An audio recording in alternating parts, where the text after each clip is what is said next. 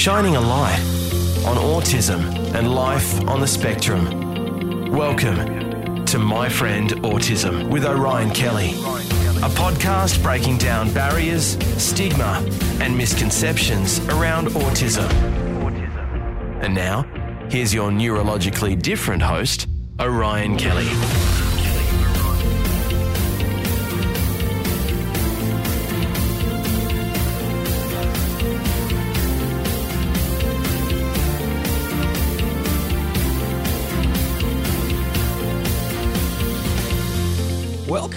And thanks for listening to My Friend Autism. I'm Orion Kelly, and I'm autistic.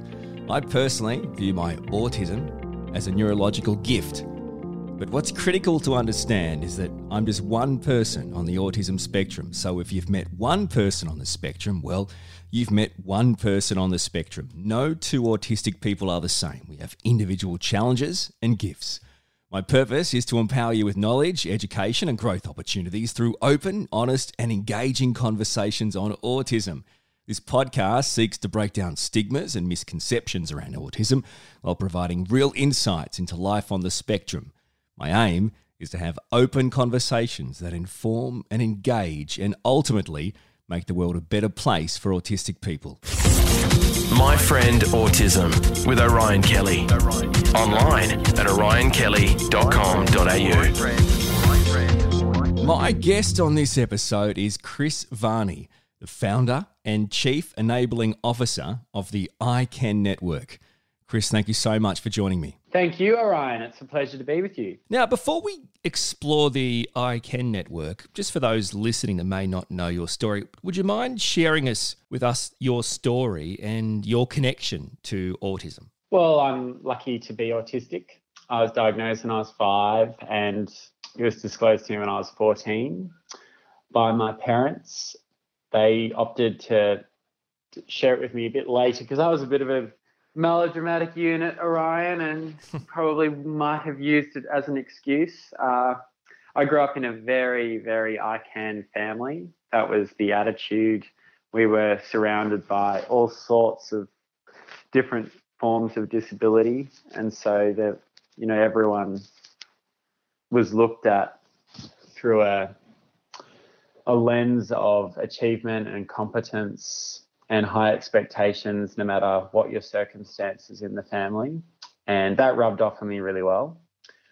I benefited enormously from mentors, so significant others in school or wider family who really helped me soothe my anxiety. That was my biggest issue, and also channel my strength. And as I grew older, I was lucky to have internships and jobs. And when I was youth ambassador to the UN, I was starting to talk about, you know, being autistic and, you know, the positives of being autistic and never let a label limit what you're capable of. And that experience then gave me an insight into just how deficit focused the whole autism conversation had been. And the biggest impact of that was on the I can't attitudes that a lot of young autistics have. And that that is a it's not something to blame anyone for. You blame, I guess, societal conditions. Uh, the I can't narrative around autism, which I that's my umbrella term for a lot of the deficit focus. I think that's had a huge yeah, I think that builds this sense of shame about being autistic and that the yeah I, I i'm really upset when that affects vulnerable young people so i was very determined to use all my experience in the youth sector to build a build a program that would build up the confidence belonging self-acceptance and optimism of autistic kids teenagers and young adults. And that's exactly what I did. I set up iCan Network with some autistic friends, James and Penny, and we were very lucky to receive some support from some schools in the beginning. And today it's become Australia's largest autistic led organisation. It's a phenomenal network, and I want to kind of expand on, on it and comings and goings of it in just a sec. But first, I just I always on the podcast like to, if I ever have the opportunity to share my some own my own personal Yeah. experiences, because you know Yeah. people listening sometimes it helps to hear personal experiences. Yeah. And um, you know, a lot of what you said resonated with me, and we have different stories. From my point of view, I, um, as you well know, um, I was born autistic. I just wasn't diagnosed un- uh, until adulthood. So, uh, you know, I didn't acquire it or catch it, as some might think. So, I was I was born autistic, and obviously, I had a, a tricky uh, childhood. You know, I, I was absolutely Yeah. uh, bullied. I think more by girls than boys. I'm not sure why. Anyway, I was bullied through school, and I ended up, you know, finishing high school and getting into um, a career in commercial radio, which is when you look back now and go, hang on a second, an autistic kid on commercial radio on the biggest radio stations. Wow. On the big when I was 20, I was on the air at 2Day FM in Sydney. That's about the peak of commercial radio when I was 20. So, you know, I've worked in commercial radio and TV Wow. since 1995. So I've been on commercial Wow. radio, I've been on TV, I've been in short films, I've, I've done I've done all that kind of stuff. So just like you would say, I my gift, my autistic gift is my creativity, but more specifically my ability to write and perform that creativity. So I think, you know, everyone has their own uh, their own gift, their own superpower, their own strength, and, and that's mine. And of course, I do have deficits, but that's not what I focus on. I use my strengths to make to make a difference. And what's really interesting, like you said, another thing that resonated with me is um, okay. So I'm a I'm a married man. Another thing, people people that aren't autistic are listening, going, hang on a hang on a second. This autistic this autistic guy. You know, has worked in commercial radio and TV, has married a neurotypical woman, and has kids. That's right, I do. Um, and Yeah. and what resonated with me when you said is, so we have, I have a wife who's neurotypical, and we have two kids, a five-year-old and a five-month-old. And in the last, in the last Wow. month, uh, in the last month, our five-year-old has been diagnosed autistic. Uh, and and the same as me, I would class it as an Aspie rating. Uh, so basically, you know, you've got me and my five-year-old son who are on the spectrum, and you've got my wife, and let's just say the five-month-old is at this point is just a kind of a neurotypical. So it's like a 50-50 split family. But we told him straight away because I think as you know, when you get the early intervention access to behavioural psychologists and OTs and, and yada yada yada, they they really these days kind of encourage that you know that open honesty from the start to give them an opportunity to to take it on. And also because he's starting primary school in a few months it, it clearly needed to be put on the table. So it's really interesting. And what's what's even more interesting about you and I is as as I said I, I did high school. It wasn't a great experience school for me but I didn't do badly. I did radio and then in my 30s I decided I decided I wanted to study. I wanted to you know I'd never been to uni. I wanted to study and I, I wanted, and honestly, I decided I wanted to study law. And uh, you can't study law when you, if you finish year twelve and work in radio for twenty years. That's just not how it works. Not built in the system isn't built like that. So what I did was, No. I, I called the unis and I, I asked how to do it, and they said, "Okay, do this." So I enrolled in a, um, a certificate of justice studies at the, at, at the local TAFE, uh, at Cert Four, and I had to get basically HDs in every single thing just to be, you know. so I so that's the first hurdle. I did that. Then I applied to um, Monash to do an arts degree, knowing I would transfer into law after year one. Right, so I got into Monash Arts. Amazing, that's a great great accomplishment.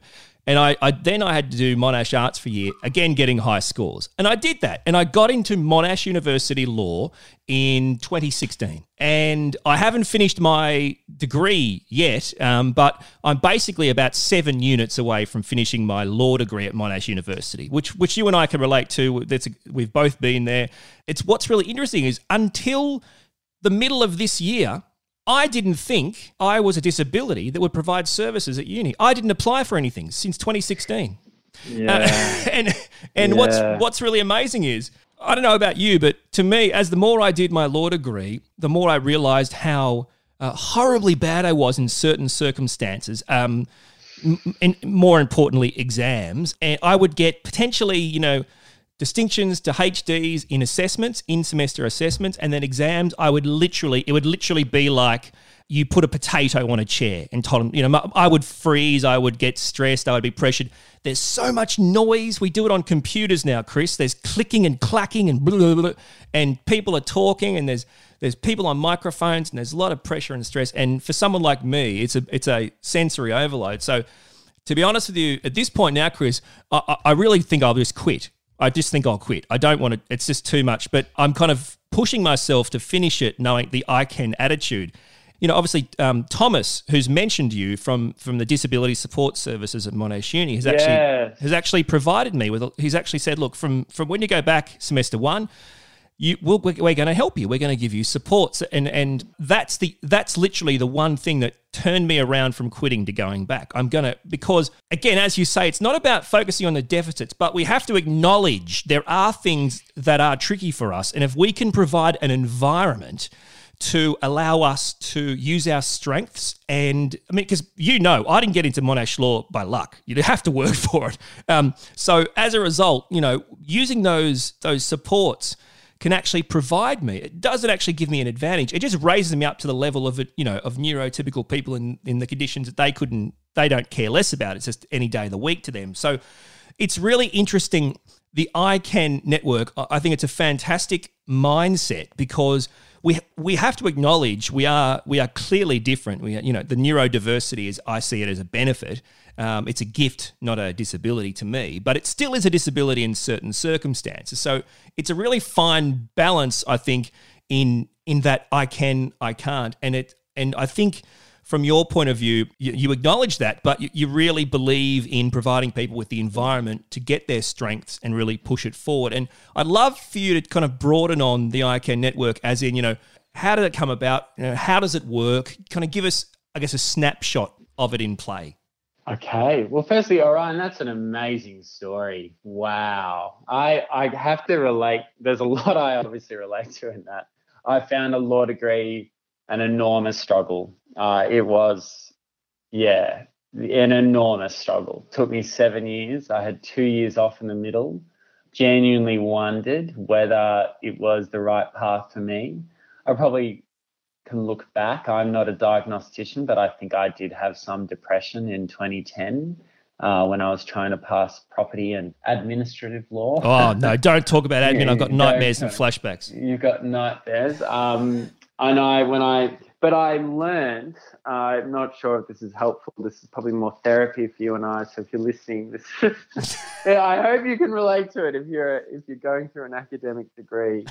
Um, I found the culture of a law school wants you to kind of produce law exam notes in the same way that everyone else is. And there is this gentle design, whether it's through law societies or whether it's through the way notes are structured, to have you take notes the way everyone else does. And there are more brave lecturers who prompt you to think, you know, how do you learn? Build your notes around how you learn. It was only until my last year and a half in the law degree, Orion, where I actually learned, yes, I need to structure my notes around the things I love. So I rocked up to my corporation's law exam with my notes structured in Lord of the Rings, lands, um, Harry Potter spells. It was a complete, you know, fantasy land that I walked in with. And I got you know, a, a, a Ripper HD. And that did not happen to me. I was a passes and credits student, and it was only until I completely restructured the way I took notes that I learned, oh, I can actually do this. So I would just say, if you're listening, it's it's you know, no matter who you are, whether you're autistic or neurodiverse or what you know, whatever you identify with, obviously we all succeed when we're just playing to our strengths. And on that note, iCan network the way it's structured to answer your question, Orion. So we are a we are a group mentoring service. So we deliver group mentoring for fee through school programs, which we call iCan schools, and that includes primary and secondary schools. So we partner with 90 schools across Victoria and Queensland, and we have an online called iCan Online program, and that engages on average 90 kids and autistic teenagers per week in one hour group mentoring programs that run of an evening between 7 p.m. to 8 p.m. And the benefit of that is that you can reach us no matter what your location. So that was that's done a lot to make sure that people could access our content and our messages and our autistic mentors, you know, from as far away as Broome, you know, wherever they might be in Australia. So that's been awesome. So, and then the thirdly, we run camps that accelerate the mentorship and leadership skills in our teenagers. And then alongside that, we share our insights from our group mentoring via a speakers agency and consultancy service. So uh, I'm very lucky to be Chief Enabling Officer. So that that's our our title for CEO. And I have a marvelous deputy CEO named Tiffany Mumford. And we have a management team and regional managers that run our group mentoring programs, you know, in North Coast, Southeast Queensland, and then throughout Victoria. So it's been a big journey. You can, I would also add to that, you can, I guess sometimes people are like similar to you, you know, when they hear you're married with kids. I'm married with a young kid. I don't have a five month old, so that must be, that must, I know what that's like. That's huge. uh, I know what that's like. Mine is, he's 18 months now. So I, yeah, I get people that say, "Oh, wow, you're leading a business." It's, uh, you know, they people you know, it breaks their perception of what autism is when you say, yeah, I've got 44 staff. People go, oh, you know, they didn't they didn't perceive an autistic to do that. So it's always about breaking people's perceptions, and it's not about shoving it in their face and saying, hey, I'm hey, I'm great. It's just about helping them so that when they meet the next autistic person, they're assuming competence. They're not assuming incompetence because I guess that assumption of competence is so important. You can autistics have a hypersensitivity. We can sense who we feel safe and comfortable with, and so if you're listening, I, I you know assume that an autistic person in your presence can pick up more in the room.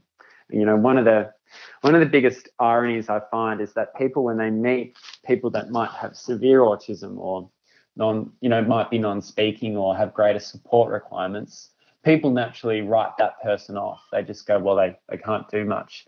And the actual opposite is true because when you, having lived with someone who was non speaking and had, you know, huge hypersensitivities, it was because that person could pick up more in the room. Sound was louder, light was brighter, emotions were more deeply felt.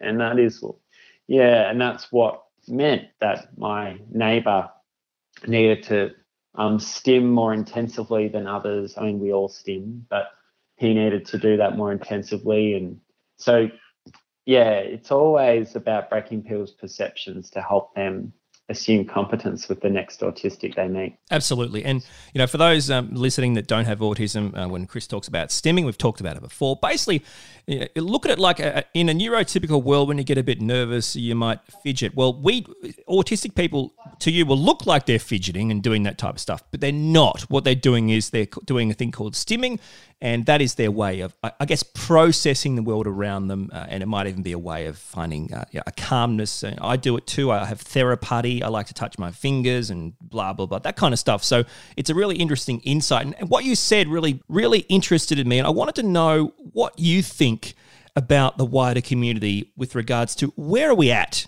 with the wider community embracing autism. We are in a very interesting place. So there are lots of things going on in the rights based movement to see autism embraced in Australia. At the moment, on the ground, in grassroots, when you speak with students and parents, they're still facing a lot of very veiled and subtle discrimination. And it is a very subversive way of using autism as an insult. That is that is still the context that today's autistic teenagers are growing up in. So that's the vital importance of school programs. Yeah, the school remains the main organisation that Australians go through in their formation. so influencing the way schools are set up, their inclusive approaches, and inclusion is such a means different things in different states of Australia. Yeah, we're still facing autism is still used as an insult in today's primary and secondary schools, predominantly in high schools.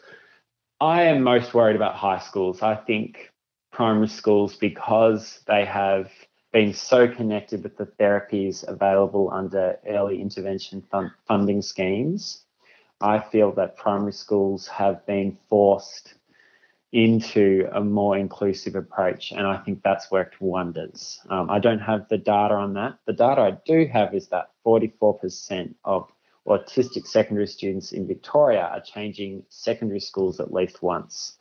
That's data from Amaze Victoria. I also have data that says that autistic people are nine times more likely to attempt self-injury, uh, necessarily because of you know mental health issues. So that's you know that tells me that that transition to high school and the experience in high school years is a yeah I, I think there's a lot about the high school structure and there's a lot about the way that we think about autistic teenagers. Predominantly, we think that people, you know, kind of grow out of their autism and manage, you know, they're managing now. Um, but what happens when you're a teenager and you're autistic is you're, you know, you're processing emotions very differently to your peers. You experience your rites of passage at different times. There is a lot, huge, you know, the emotional well-being is very different for autistic teenagers versus um, it's not an us and them, but versus the more typically developed teenager. So uh, at the, I'm always concerned with young people, and so that is that's the context I look at straight away. Um, we often miss that perspective because we look at what's happening in media, and in media there is a lot of positive things happening. We're seeing more shows, atypical. We're seeing the Good Doctor. There's lots of representations of autism taking place. And my philosophy with them is that is, you know, that is a good thing. It mightn't be accurate, but the issue is you're never going to have a completely accurate view of autism because everyone's autism is so different. So I think it's good that we've got some positive efforts towards representing autism in a positive light. So that I, I like that. But you also have more government plans that are you know wanting to build in autistic voice. We have an Australian Autism Alliance. We have that group has a forum with the NDIA, National Disability Insurance Agency, um, governments. I know I'm on three different government committees looking at building an autistic voice. So I think that's very positive, and I've had a good experience there. So the government media, they're doing a lot. I can I I really know that to understand the size and the needs of this Australian community. Uh, but I, I really think Australians, we tend to have a perception of what's happening on social media, and that can be very different to what's actually happening on the grassroots. I see a lot of, I'll be blunt here, I see a lot of my colleagues in the autism space probably assuming that things are further ahead than they are because they're basing it on the bubble of their social media feed and that is that is a bit of a trap um, full of in an echo chamber uh, because the reality for a lot of kids and teenagers that I see on the ground is they're still they're still very scared to be themselves. Absolutely. And you know what? A great example is I, uh, through my podcast, clearly to the world at large, opened up and said, "Look, I have I have autism. I'm autistic, and along with that, uh, that uh, you know the kind of the comorbidities of anxiety, general anxiety disorder, and social anxiety disorder. They're, they're what I have, and you know to be honest, I know that if I you know, if I were to say that to commercial radio bosses, you know, when I was applying for roles, I don't believe. I think it's sheer ignorance to say that wouldn't go against me in the in the mod in the current era. Oh yeah, and yeah, so yeah. I. But I did it. I thought I've got a five-year-old son. I'm willing to take the bullet if it means he's going to get a better chance. So, I, you know, I've kind of taken the bullet uh, for him, and I, I genuinely believe that. I genuinely don't believe to as we sit here today that I'll be able to continue to get opportunities in the industry that I love because of my you know my openness, and that's why I, I do podcasting because you know I'm not limited to an audience. It's it's the world at large. But I, I you know Yeah. I think there are probably people in radio and TV who are autistic because you know we are we are so creative in a different way on a whole new level to mm. regular people that there has to be, and they just obviously don't want to talk about it, but. Maybe you have the same fear. Maybe you don't. You know, I really, I'm really scared for my five-year-old going into the school system, probably because of my experiences. And you know, you would know better than most with the iCan network. You know, where do you think the Australian school system's at um, for for my son starting next year with regards to uh, with regards to a regular standard school? 'Cause I really feel strongly that my son deserves to go to the, to go to the same school as any other any other child. If he, if that's something that he's able and capable of doing, I mean, where do you think we're at? The good news, Orion, is I, I, I haven't seen a primary school that's really dropping the ball on autism. So I, I walk in, I don't want to be arrogant, but I, I do see a lot of schools and I am very encouraged by what I see in even the most cash strapped primary school. So take heart, your, your five year old is walking into a primary school sector where there is a lot of supports and there is a lot of understanding um, because the absolute focus of autism professional learning training strategies has been primary. So there's no doubt about that. Uh, my concern, I would say, yeah, as I said earlier, is secondary schools. Our autism training has been incredibly primary focused. It has not understood that autistic kids grow into autistic teenagers. It has followed all the funding that is attached to, you know, when the zero to eight life stage, and it does not um, think enough about the different emotional processing styles of autistic teenagers. It's been overwhelmingly focused on the sensory supports, which is important. Uh, but in my experience, yeah, the it the the battle for autistic teenagers is helping them create their own identity in that life stage where people are, are creating that their identity and they're experiencing hormones and life is happening and they're growing up and it is always about helping autistic teenagers embrace their own timeline for things so that is that is the guts of my concern i really think secondary schools, that's where a lot of work has to be done. Uh, and it's if you look at a bigger issue, it's because secondary schools have to work more as a business. They have much higher pressures on them. They have, you know, that ATAR moment in the year 12, and that in itself needs to be a lot more flexible to the needs of students with language issues, for instance. So, yeah, I find primary schools uh, immediately grip the focus on mental health and emotional well-being. And there's an enormous amount of programs I see in primary schools, but secondary schools, if you're, it remains the issue. If you're not a sports jock, if you're not the academic whiz, and if you're in the middle with creativity, uh, yeah, that that's where a lot of struggles can be. I mean, I do see, I do see some really good things. I, my inbox is equally full of great stories of autistics in secondary schools as it is of autistics struggling in secondary. And that didn't always used to be the case. My Facebook inbox, my email inbox was full of very sad stories six years ago. And now I, I see some great things. Um, but you do, it does require a school leadership team at a secondary level to be making it a priority.